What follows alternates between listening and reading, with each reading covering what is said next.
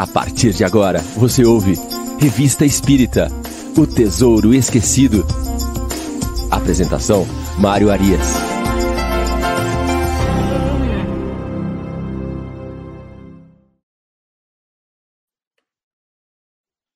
Olá, muito bom dia, amigo ouvinte da Rádio Idefran. Estamos de volta com o programa Revista Espírita O Tesouro Esquecido. Hoje, sábado, dia 1 de maio de 2021, dia que nós comemoramos o Dia do Trabalho, ou Dia do Trabalhador. Interessante esse dia, não é? Porque o trabalho, não é por acaso que o trabalho faz parte das leis morais que Kardec colocou lá na quarta parte do Livro dos Espíritos. Ela é a segunda das leis morais. Cosme Massi, o grande expositor e escritor espírita, divide na sua ordem didática do Livro dos Espíritos as leis morais em algumas partes. As duas leis morais, que é a lei de adoração e a lei de trabalho, elas fazem parte, segundo Cosme, dos deveres do homem para com Deus. Então é muito interessante esse dia, porque o primeiro, a primeira lei moral é a adoração. Nós temos que adorar a Deus. E adorar a Deus por quê? Porque Deus é um ser que está lá, cheio de vaidade, esperando a nossa adoração em absoluto. Nós temos que adorar a Deus para criar uma conexão com o nosso Criador, uma conexão com a espiritualidade superior. E não é por acaso que a segunda lei é a lei do trabalho. Através do trabalho, nós estamos também adorando a Deus e estamos participando da sua obra como co-criadores.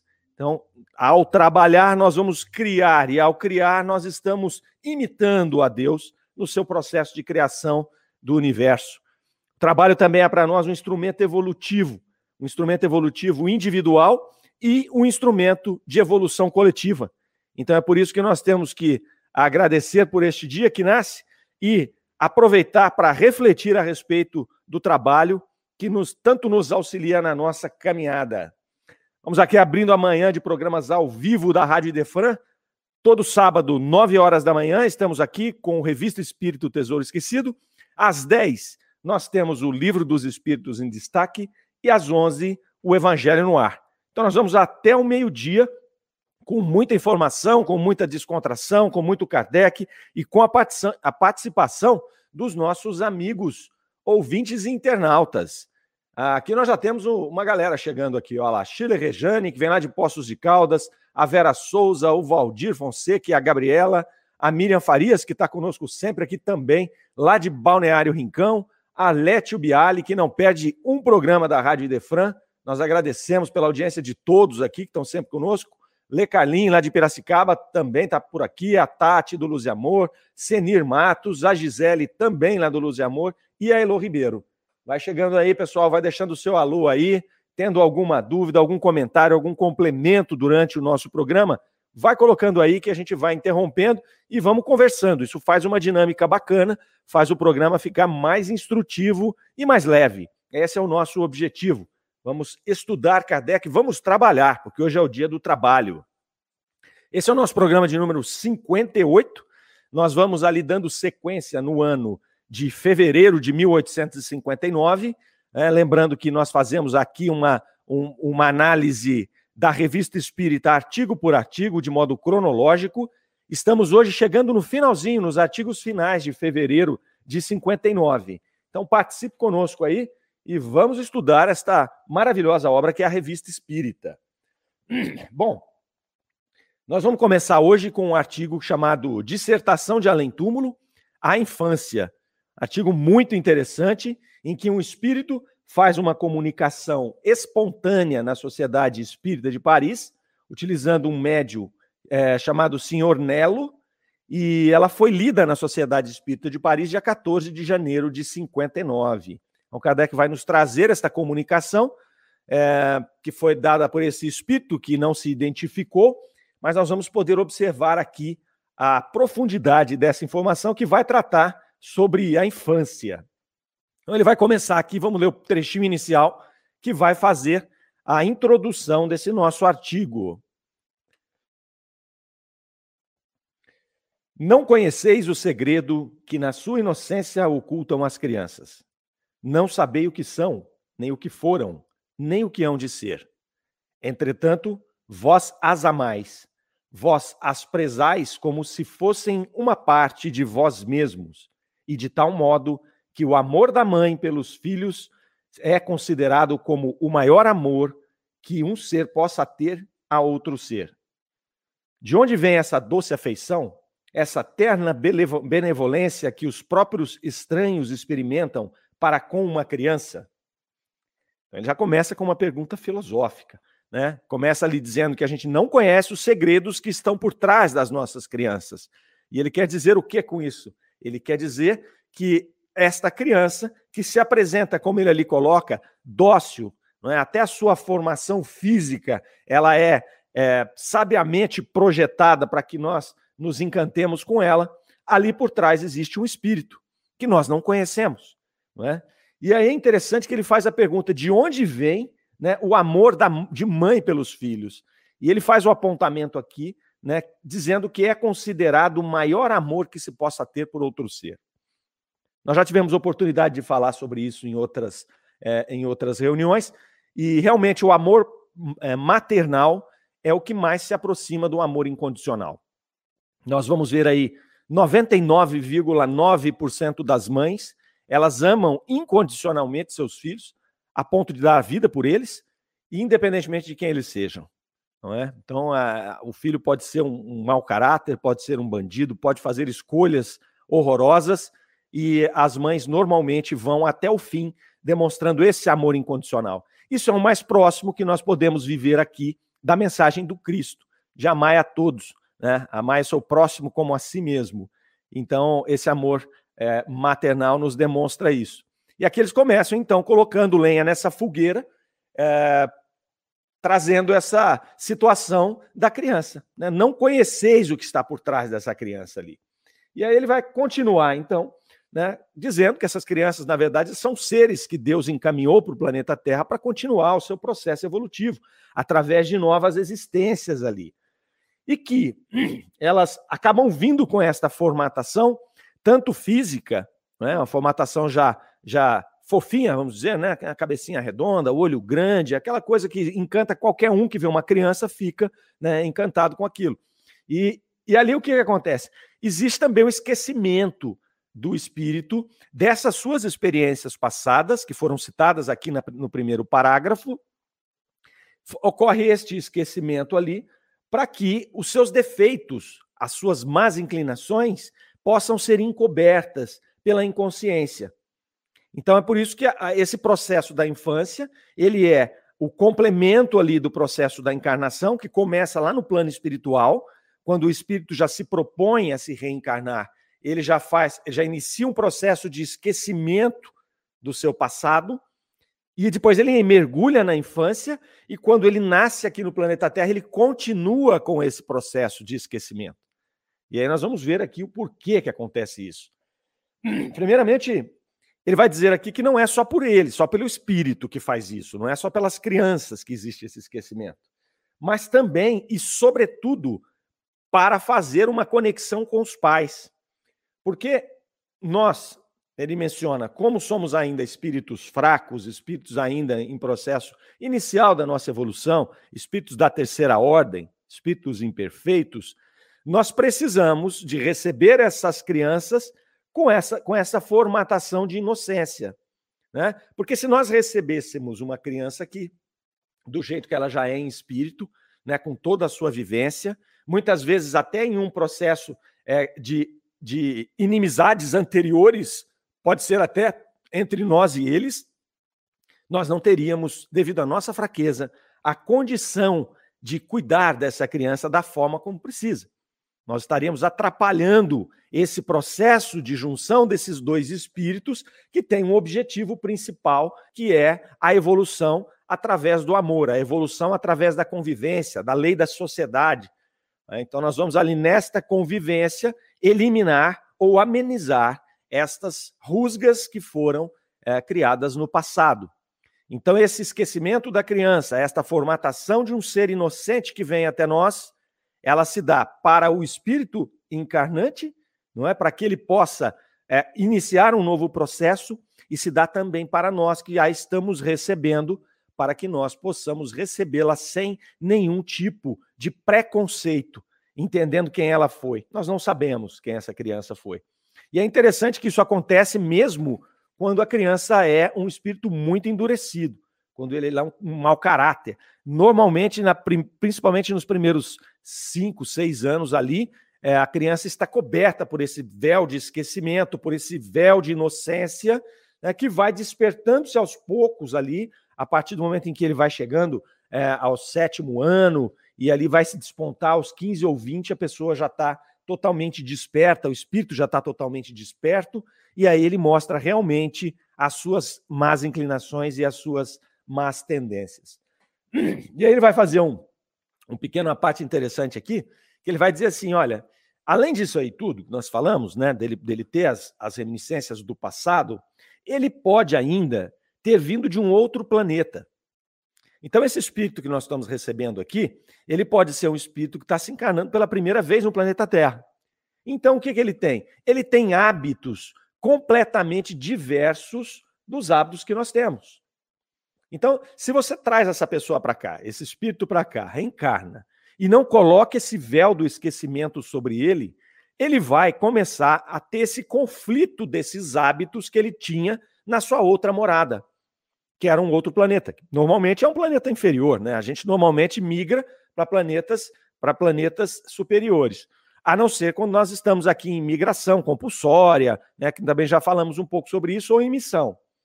É, nós aqui no planeta Terra, normalmente, como a gente encarna aqui, é, e quando a gente está vindo de um outro planeta, nós estamos saindo lá, um planeta é, às vezes mais evoluído, e caindo para cá numa migração, a gente sentiria um impacto muito grande dessa mudança de ambiente, de hábito.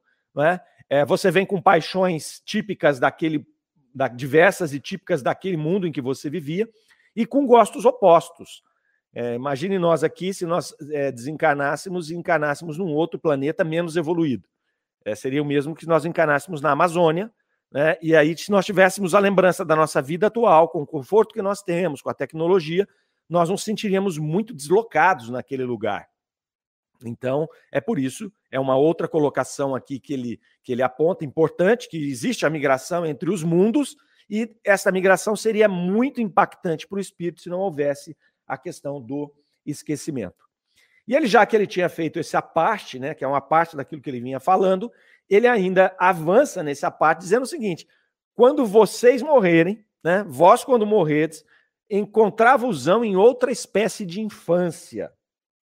Olha só, em meio a novos irmãos, em vossa nova existência não terrena, ignorais os hábitos, os costumes e as relações desse mundo novo.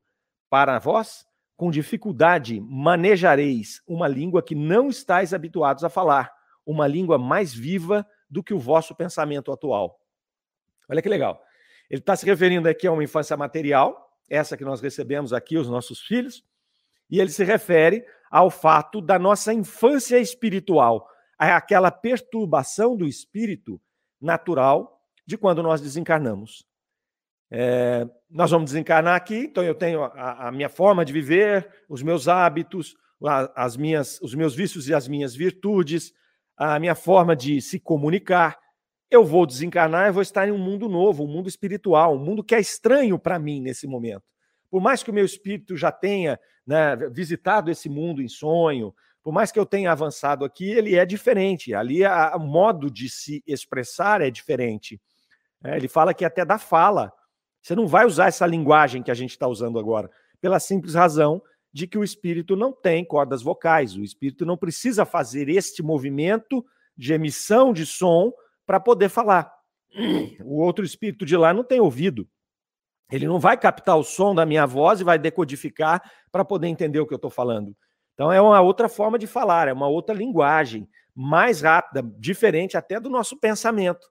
Então nós sabemos que os espíritos eles se comunicam através dessa transmissão de pensamento. Não existem palavras, não há necessidade da emissão de som.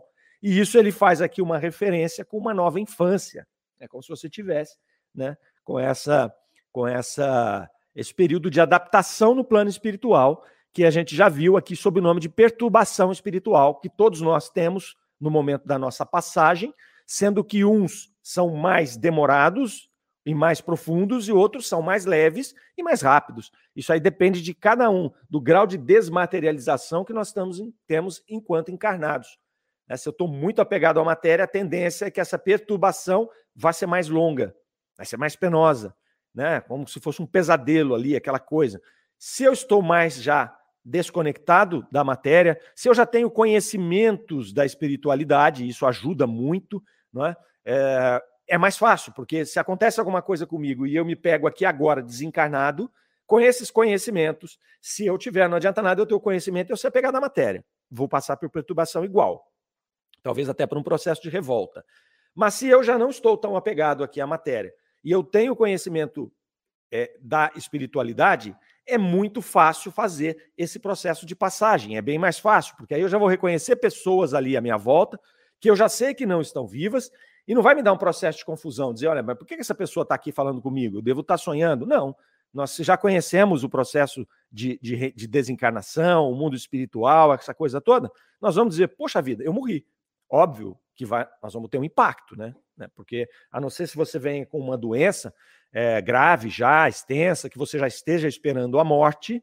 É, se acontecer comigo aqui agora, eu tenho um infarto, caio duro aqui, eu não estou preparado para isso nesse momento. Então eu vou levar esse período de perturbação para entender o que aconteceu, a minha tendência a não querer, porque eu quero voltar para minha família, para os meus filhos, para minha coisa, para a minha segurança do corpo físico que eu tenho aqui agora, ao qual nós nos apegamos, e é, eu vou ficar com esse medo do, do, desconhecido. A partir do momento em que eu ó, passou o baque, isso aqui não vai voltar, eu sinto que o meu espírito está livre, e isso é ótimo, porque eu não vou ter mais as dores que eu tenho, eu não vou ter mais a limitação que eu tenho. Eu vejo ali as almas queridas que estão me recebendo, né, no meu anjo guardião, eu vejo ali os meus familiares desta encarnação e de outras encarnações, que nesse momento eu já começo a reconhecer de novo.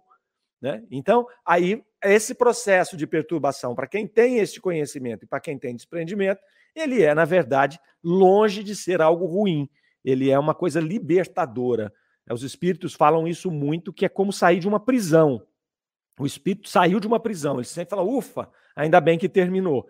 Não é? E aí vai depender muito do que nós vivemos aqui, da forma como nós construímos a nossa vida, para saber se, isso, se esse sentimento lá vai ser realmente desse alívio, dessa felicidade, desse reencontro, ou se vai ser um sentimento ruim de uma oportunidade perdida. Né? Aquela coisa de falar, puxa, foi tão difícil reencarnar, foi tão difícil estar lá, né, com aquelas limitações, com aquelas dores, e eu não aproveitei. Então fica aqui para todos nós um ponto de reflexão para que a gente possa buscar cada dia aproveitar um pouco mais essa nossa estadia no planeta Terra não é? Aproveitar entendendo esse plano espiritual, como nós estamos fazendo aqui nas manhãs de sábado, trabalhando em prol do nosso conhecimento dentro da doutrina espírita, que vai nos ajudar, e também conhecer, através, por exemplo, das leis morais, é, qual é a melhor maneira de viver, seguindo, tendo como farol o Mestre Jesus.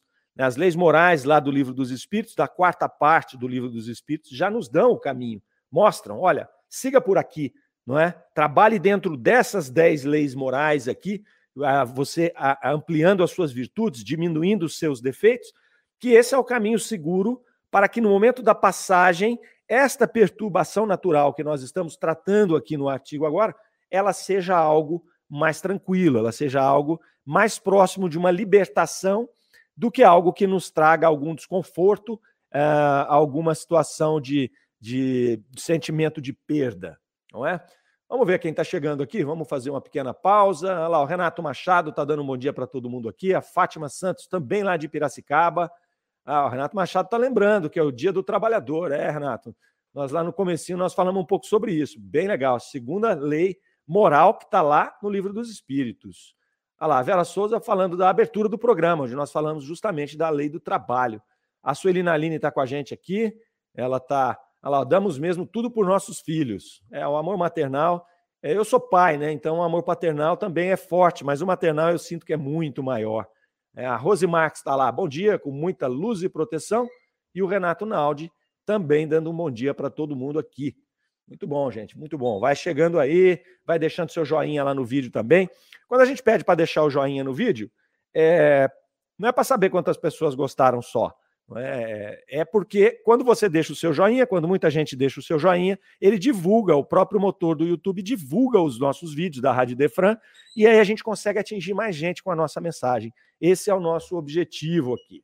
O João Roberto lá, nosso companheiro do Allan Kardec, chegou aqui agora também. O Ramon Arthur, bom dia, tio Mário, meu querido sobrinho. Ô, Ramon, muito bom dia, bom saber que vocês estão aqui com a gente. Vamos que lá. Vamos lá, Rogério Castro também. Tá sempre, a gente está sempre se vendo aí pelo Facebook, né, Rogério? Beleza. Rogério é guitarrista. Vejo ele tocando guitarra lá no Facebook, muito legal. Adoro guitarra, só não sei tocar. Vamos lá. Vamos seguindo. Então, a, esse espírito que está trazendo para nós aqui uma dissertação sobre a infância, ele já nos mostrou alguns pontos da infância que são interessantes. Do lado do espírito, é o ponto do esquecimento da, do passado dele, que vai favorecer caso ele esteja mudando muito de ambiente, para que ele possa entrar adaptado aqui. Uh, do ponto de vista dos pais e dos espíritos também, para que nós não tenhamos nenhum preconceito de vidas passadas e para que nós, pais, não vejamos os defeitos dos nossos filhos aqui. Então, ele vai já mostrando essa estrutura. Ele vai falar também uh, que essa questão da infância vai ajudar quando o espírito vem de um outro mundo, também para que ele tenha uma adaptação mais tranquila.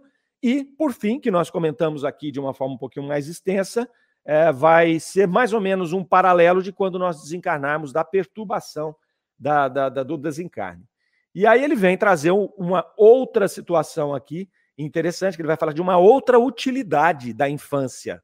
É, e essa utilidade da infância, essa outra, eu acho que ela resume e fecha muito bem a importância desse momento para as nossas vidas. Ele diz assim, ó, outra utilidade. Os espíritos só entram na vida corpórea para o seu aperfeiçoamento, para a sua melhora. A fraqueza da infância os torna flexíveis e acessíveis aos conselhos da experiência daqueles que o têm. Aqueles que têm o encargo de poder fazê-los progredir. É nesse período que seu caráter pode ser reformado pela repressão de suas más inclinações tal o dever que Deus confiou aos pais, missão sagrada pela qual hão de responder. Olha que trecho extremamente importante. Esse esquecimento, fora tudo que nós já falamos, ele tem uma outra uma outra finalidade que para mim é a mais importante de todas, que é tornar o espírito flexível a modificações oriundas do meio em que ele está reencarnando. Senão não servia para nada a reencarnação.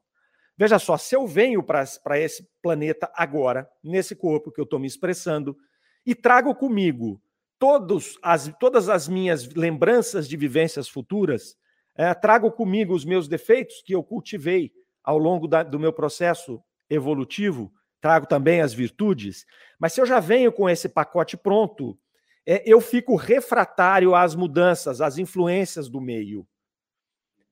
Ao passo que, quando eu chego aqui, com este processo de infância, com esse processo de esquecimento, eu me torno mais flexível para receber as influências desse meio e moldar uma nova construção do meu espírito. Esta é, essa, essa é a grande sacada da reencarnação. Né? A gente fala, poxa, tem que vir aqui para testar as virtudes, para testar os defeitos. Ok, mas aí, nesses primeiros anos de vida, nós somos uma esponja. Nós pegamos tudo que o meio está nos dando todas as, as influências, todas as informações, todos os estímulos. É por isso que a gente vê hoje as crianças tão é, estimuladas tecnologicamente. A gente fala que é inteligente, mas não é bem isso, né? é mais estimuladas. Então você vê um menininho de nove meses mexendo no celular, enquanto que às vezes a avó dele, com 60, 70, tem uma tremenda dificuldade para entender aquele aparelho. Nossa, olha como ele é inteligente. Não, não é inteligente, ele é estimulado, ele já nasceu naquele meio. É óbvio que ele pode ser inteligente também, mas não é essa a referência. Ele nasceu naquele meio, ele era uma folha em branco, uma esponja, e ele já recebeu com três meses um celular para assistir lá, sei lá, a galinha pintadinha, para ele ficar lá quieto enquanto a mãe cozinhava. Então é um tremendo estímulo. Né? A criança é uma esponja. E isso nos diz o Espírito aqui, que aumenta o entendimento disso, aumenta muito a régua da responsabilidade dos pais. Porque é nessa época que você tem que estar tá atento e colocando as virtudes, dando encaminhamento para esse espírito, porque é só nesse momento que ele está aí aderente a isso. Não adianta você falar assim: olha, eu tive os meus filhos, mas eu trabalho muito, eu tenho que trabalhar muito porque eu tenho que dar uma condição boa para eles. Então eu deixo eles ali com, com qualquer um para cuidar deles, não me importa, eles não entendem nada mesmo. E depois, na hora que eles estiverem com 14, 15 anos, eu já tenho uma condição financeira legal para poder aí dar todo o conforto da escola, da. Olha o que estrago que nós estamos fazendo. Olha o estrago que nós estamos fazendo, porque nós estamos terceirizando uma responsabilidade que foi dada a nós a nós. Essas coisas foram combinadas no plano espiritual. É? Essa, essas encarnações entre pais e filhos foram combinadas lá, com razões muito específicas. Razões para que você possa é, seguir em conjunto, para que você possa um auxiliar o outro, para que você possa tirar problemas do passado que estavam ali enraizados. Aí, quando a criança nasce, com esta toda esta particularidade de ser a, flexível a um ambiente e aos ensinamentos que cabe aos pais dar para ela, a gente terceiriza. Vamos pagar caro. Vamos pagar caro porque vamos perder uma oportunidade grande. Lá com 14, 15 anos eu falo: nossa, agora eu preciso resgatar o meu filho, preciso ensinar a ele a, a, os meus valores. Porque é para isso que eles vieram. Né? É para isso que eles vieram na nossa casa, para que a gente transmitisse a eles os nossos valores. É, muitos ou poucos, não interessa, mas esse é, o, esse é o objetivo. E aí, com 15 anos, você fala, Pô, agora eu vou fazer. Não vai fazer mais. Você não vai fazer mais. Porque já passou esse momento. Esse espírito, que era ali um espírito ainda envolto por esse véu da infância, que tem esse objetivo de torná-lo suscetível a modificações. Então, se ele apresenta uma má inclinação com três anos, ele bate nos amigos, ele tem um processo de, de egoísmo fora do normal, porque a criança tem naturalmente isso, até por ser um espírito ainda é, da terceira ordem, como nós mesmos.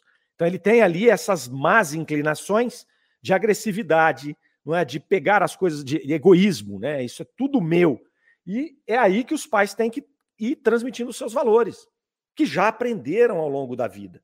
Né? Então vão dizer: não, meu filho, não é tudo seu, você tem que dividir com o seu amigo. Não, você não pode resolver as coisas na agressividade. Não, você não pode né, ser aí é, é, é, irracível com todo mundo, você tem que aprender a ceder. Este é o processo. E tem que ser desde quando a criança nasce, porque é ali que ela absorve isso. Depois, com 15 anos, não adianta. 15 anos ele já está com o espírito dele desperto. Aí, meu amigo, se você conseguiu mudar alguma coisa nesse ser ao longo do processo de infância, joia. Se não, o seu problema é muito maior, porque aí você tem um espírito já formado, se expressando, muitas vezes com problemas pessoais conosco de encarnações passadas e que eu não fiz nada para mudar, perdi a minha oportunidade, que estava buscando coisas materiais. E aí, como diria o mineiro, né, nós mineiros aqui, foi embora o boi com a corda. Não pego mais, não consigo mais salvar essa relação.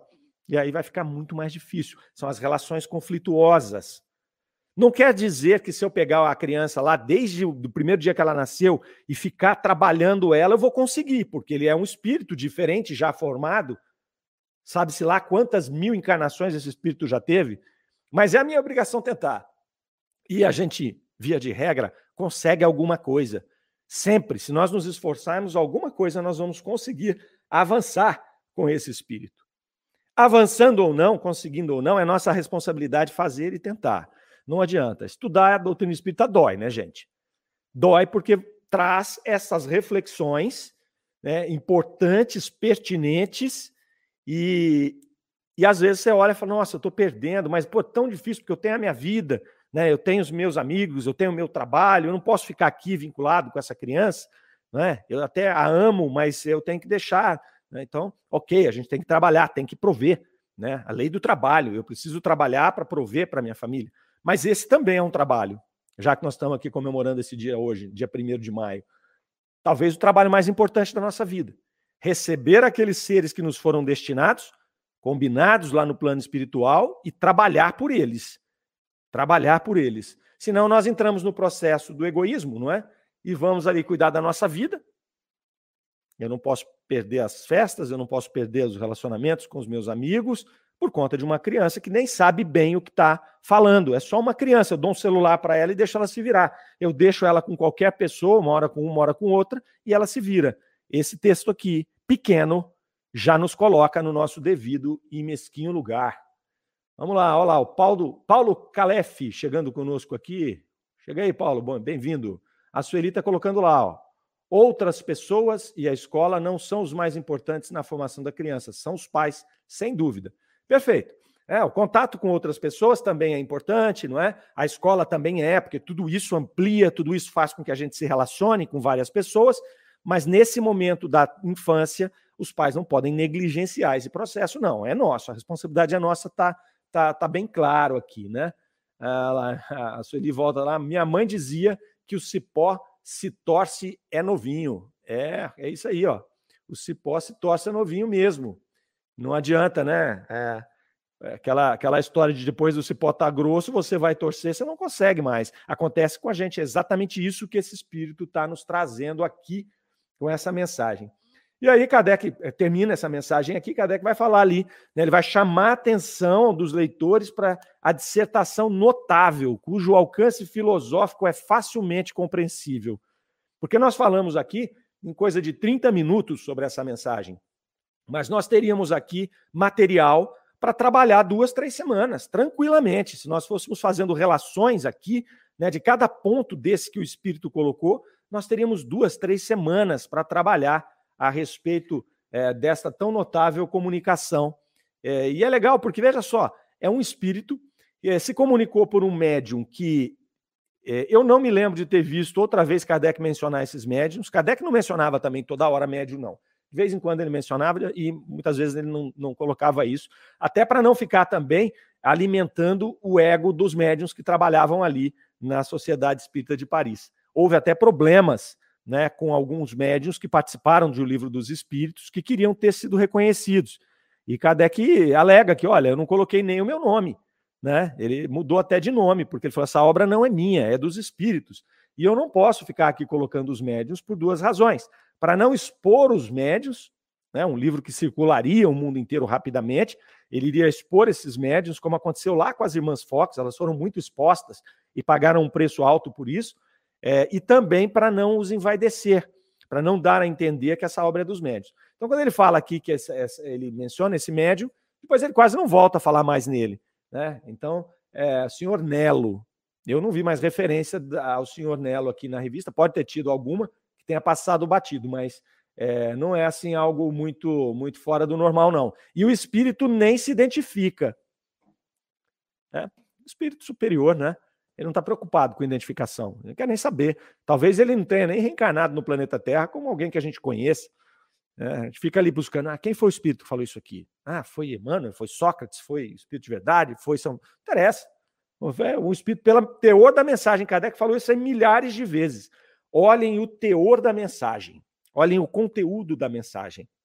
Então vejam essa mensagem de um espírito que não se identifica e a profundidade dela. Eu convido os amigos a relerem esse texto, né, é, que vai tratar da infância na revista Espírita, fevereiro de 59. Bom, vai relendo lá com calma, vai pegando cada trechinho desse, refletindo, né, que tem muita coisa para tirar desse ensinamento aqui, que é muito interessante.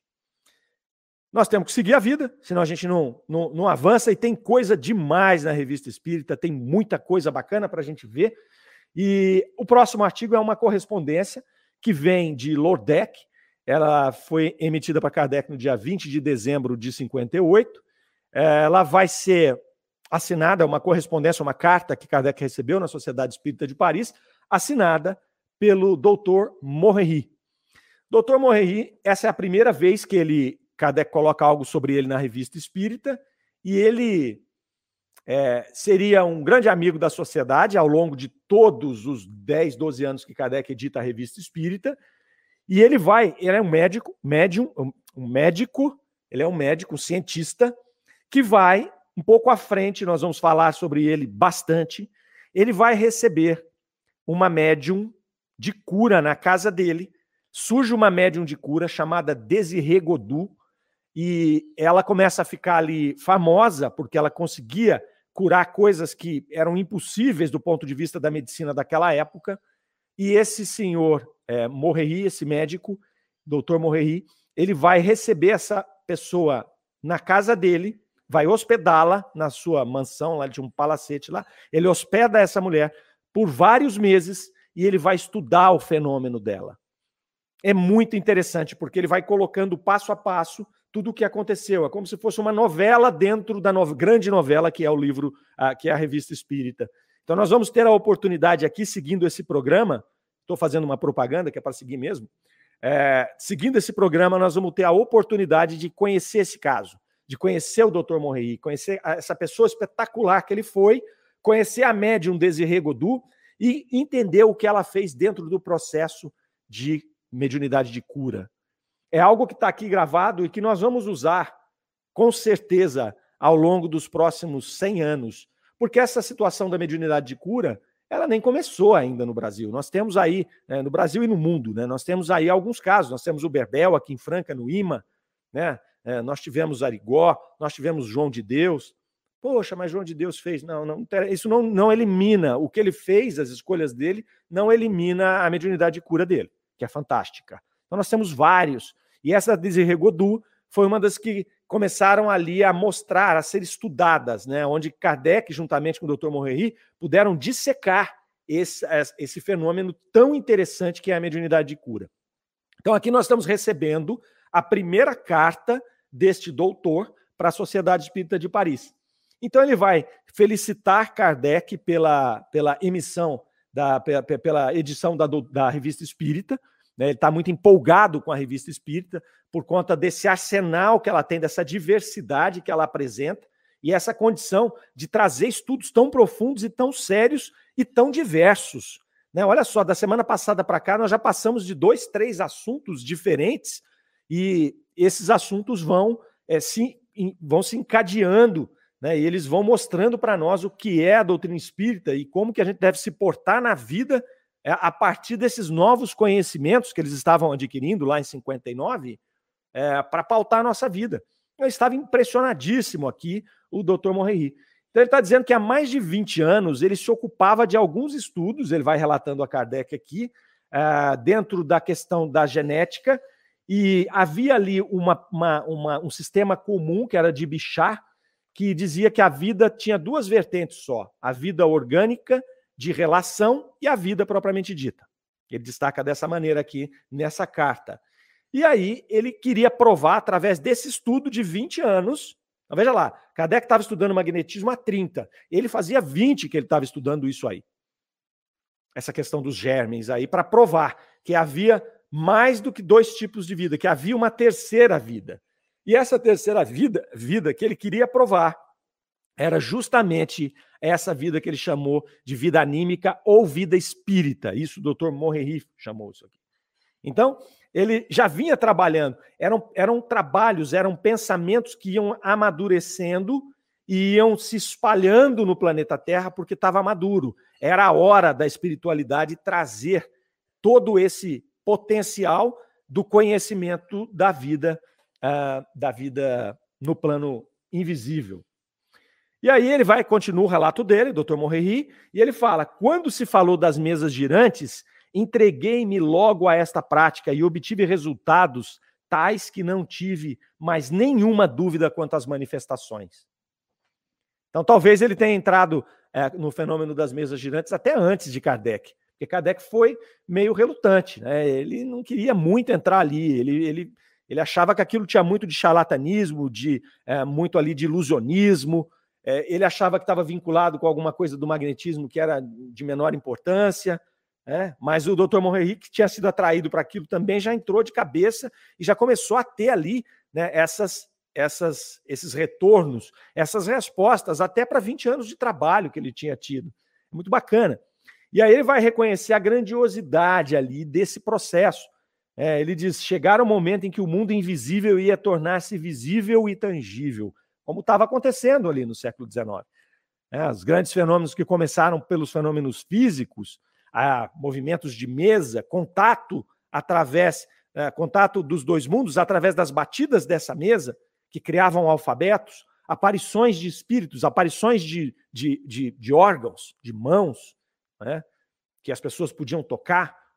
Não foi uma grande, um grande movimento orquestrado no plano espiritual, os movimentos de efeitos físicos vêm para trazer, para chamar atenção.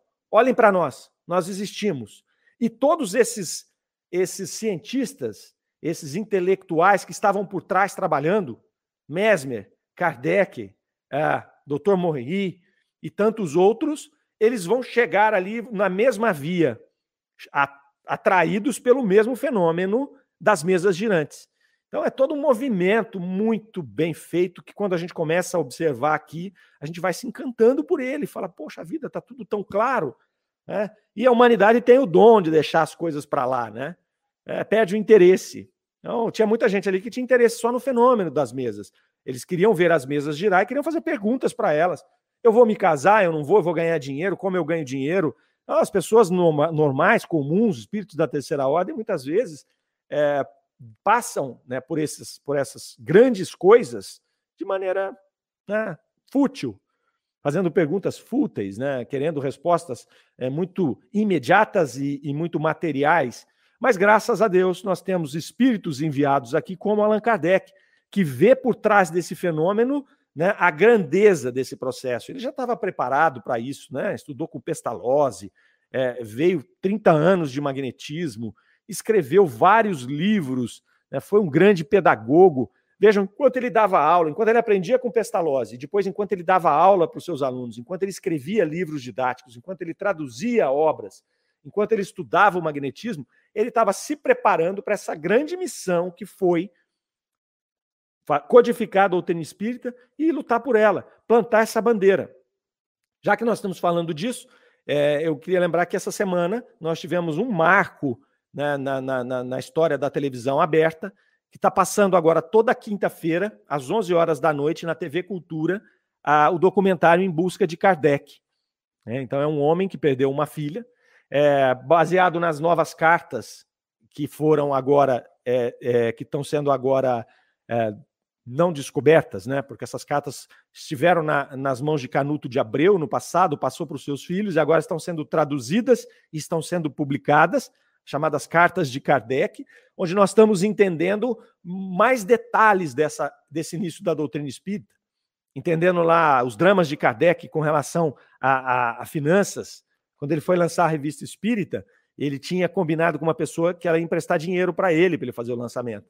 E essa pessoa declinou depois, não emprestou o dinheiro, ele teve que lançar é, com o dinheiro dele, teve que pegar um outro trabalho para fazer. Essas cartas contam que Kardec perdeu uma filha que ele nunca citou nem na revista espírita e nem nas outras obras. Ele citava em cartas, trocando cartas com a Amélie Boudet, com a mulher dele, e ele citava a respeito da perda dessa filha. E esse homem perdeu uma filha e propôs o documentário justamente em busca de Kardec para poder encontrar respostas a essa dor, a esse luto. Está passando na TV Cultura, a primeira vez que se fala de Allan Kardec de uma maneira tão aberta, tão natural. Está acontecendo, está acontecendo agora. Kardec está ressurgindo agora para compor com tudo o que foi escrito, né, sobretudo, vamos pegar o movimento espírita brasileiro, tantas obras escritas, está ressurgindo Kardec para que, junto com essas obras, Kardec forme a base para acomodar essas obras e a gente dê um grande salto é, na, na questão espiritual do planeta Terra. É muito bacana, eu fico arrepiado com isso. É, aqui as pessoas estão ali, ó, a Chile Rejane está dando ali os nossos agradecimentos. Obrigado a você. Renato Machado, no Espiritismo brasileiro, pelo contrário, se deu e se dá importância demasiada ao médium. Renato, você tem toda a razão. Né? Nós aqui, nós nos encantamos pelos médiums e esse é um prejuízo enorme da nossa, da nossa, do nosso movimento espírita, porque faz com que a gente acredite piamente em tudo aquilo que veio daquele médium, e isso é uma das coisas que Kardec coloca como mais perigosas todos os médiums, todas as obras, elas têm deslizes, porque o processo de captação mediúnica ele é complexo. Às vezes o médium não está bom no dia, às vezes ele não entendeu o que o espírito disse, às vezes aquele espírito também não tem o conhecimento necessário para passar aquilo. Então Kardec diz o seguinte: esqueça o médium, esqueça o que, quem é o espírito que escreveu. O cara escreveu Jesus lá, não esqueça isso. Observe a mensagem e veja, essa mensagem teria sido escrita por Jesus? Com tudo que nós sabemos de Jesus? Se for, se ele se intitular como um espírito superior, mas não der o um nome, nós vamos avaliar a mensagem e vamos dizer o seguinte: esta mensagem aqui é o que se espera de um espírito superior? Ela traz conteúdos como esse aqui que nós lemos hoje, que nós estudamos hoje sobre a infância. Né? Então é muito importante, Renato, isso que você está dizendo. Nós não podemos endeusar médiums, nós não podemos endeusar espírito. Ah, pelo espírito de. Né? Pelo espírito de André Luiz. Então, tudo que está na obra de André Luiz, eu aceito piamente.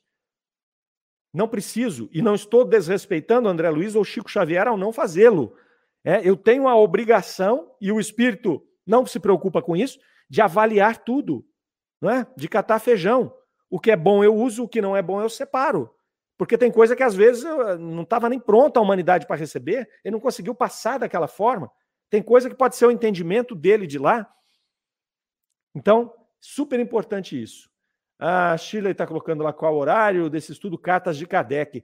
Cartas de Kardec, na verdade, tem um site, né? Ele é patrocinado, inclusive, tem, por várias pessoas, mas ele está lá na Universidade Federal de Juiz de Fora. Se você procurar na internet Cartas de Kardec, você vai ver. E eles estão divulgando essas cartas, estão fazendo todo um trabalho de restauração e de é, preservação desse material, que é um material riquíssimo eles vão lançar posteriormente livros com essas cartas e comentários sobre essas cartas.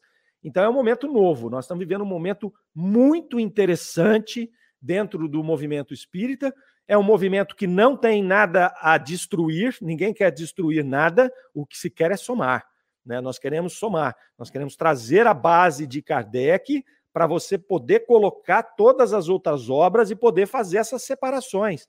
Né? Kardec fazia isso toda hora. Kardec tinha mensagens do Espírito de Verdade que ele dizia: não, essa daqui eu não vou selecionar como do Espírito de Verdade. Pode ter havido alguma interferência aqui. Né? Ela pode até ter algumas coisas boas, mas algumas coisas que demonstrassem que não faziam é, é, jus a todo o pensamento do Espírito de Verdade. É natural, processo tranquilo. Nós humanos é que somos cheios de melindres. Né? Então vamos para frente aí nesse, nesse novo momento, gente. É excitante. Né? A Márcia de Paula está lá dando um bom dia. O Renato Machado, ó, certamente muitas comunicações não seriam aceitas por Allan Kardec. Muitas, muitas. Muitos livros espíritas não seriam é, tidos como espíritas. Kardec, ele não, ele não colocava nenhuma obra dizendo assim, não leia essa obra. Não, ele só qualificava, olha, aqui não está o pensamento espírita. Ah, mas Kardec tem ah, o domínio sobre o pensamento espírita? Tem, foi ele que criou. Por que não? não é? Agora, para chamar uma obra de espírita, eu entendo, ela tem que seguir os conceitos de Kardec. Se ela não segue, ela tem que mostrar porque não segue. A doutrina espírita ela é progressiva, pode acrescentar novas coisas sem problema nenhum. Só que se ela for muito distante, muito diferente, coloca ela na prateleira do espiritualismo, não tem problema nenhum, é tranquilo. E a gente vai lá, vai ler, vai estudar, pode ter coisa legal pra caramba lá, né? Só não chama isso de doutrina espírita, senão atrapalha um pouquinho aí o nosso processo. Olha a Miriam Farias lá. Mário, conheço muitos médiums que se deixam levar pela soberba e se acham superiores ao demais dentro da casa espírita. É, é o problema. Você vai lá e endeusa o médium, ele como um ser humano, né, é, egoísta da terceira ordem, como todos nós aqui gosta desse afago, ele começa a se sentir diferente, isso traz uma sensação de poder e ele vira o chefe, né? Ele vira ali, a, a ele vira o, o, o grande centro, ponto de referência da casa espírita e aí tá, traz todas as complicações que a gente já vê, né? Ah lá, ó, a Chile dizendo, excelente, o objetivo é somar, é isso mesmo. O Renato faz uma nova pontuação ali, ó. Tens razão, Mário, o Espiritismo está passando por muitos esclarecimentos, descobertas e novos pensamentos. É espetáculo. Podemos falar que Kardec está sendo redescoberto. É isso aí, Renato. Kardec está sendo redescoberto. Nós temos aqui trabalhos fantásticos, né? Como todo o trabalho do IDEAC, do Instituto de Divulgação Espírita Allan Kardec, conduzido, criado e conduzido pelo nosso colega nosso grande amigo, na verdade, Cosme Massi, né, onde tem toda a obra espírita. E nós temos aí agora as cartas de Kardec, nós temos vários pesquisadores estudando Kardec, vários grupos como nós aqui estudando Kardec. É interessante, porque no passado, se você pega aqui há, há 10 anos, nas casas espíritas, você tinha estudo de tudo, mas você não tinha estudos focados na obra de Kardec. Hoje você já vê, as casas que eu frequento têm vários estudos, a semana inteira tem estudo de Kardec. É muito bacana, está de novo sendo aí uh, sendo aí trazido né, para a humanidade. É uma oportunidade única, nós estamos vivendo um momento muito interessante. E aí, para encerrar, Márcia Paula, gostaria de saber o dia das cartas, como faço para conseguir uma carta do ente querido, que já faz cinco anos que ele se foi? Olha, aí você tem alguns médiums né, que fazem esse trabalho, que se chama-se cartas consoladoras. Também vale a pena você averiguar quem é o médium que está trazendo, entendeu? Para saber é, porque tem muitos médios que acabam trazendo, mas que não tem a, a, o controle necessário para você ter a segurança que é. Né? Nós temos uma pessoa no Brasil, um pesquisador chamado Guilherme Velho. É, procure pelo Guilherme Velho, porque ele tem lá muito material sobre cartas consoladoras e ele faz aí um trabalho com, com os médiums para poder mostrar né, a, as virtudes e os problemas desse processo mediúnico. É, ele não é, não é o cara mais bem quisto do mundo, não, porque ele muitas vezes ele diz para o médium e para as pessoas: olha, desculpa, mas esse processo aqui não está fechando. Né? Ele usa critérios objetivos para isso.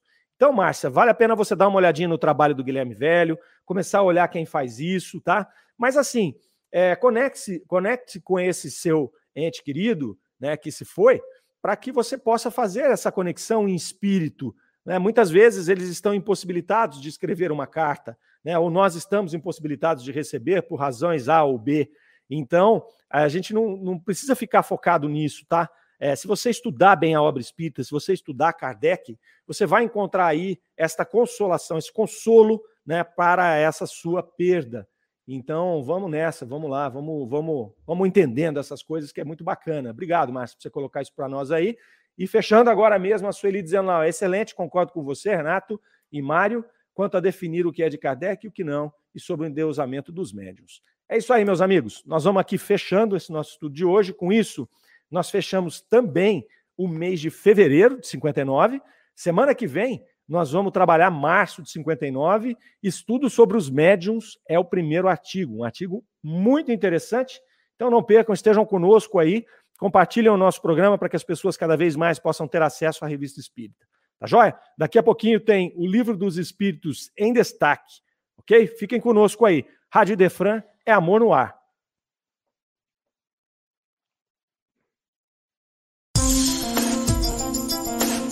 Você ouviu Revista Espírita O Tesouro Esquecido.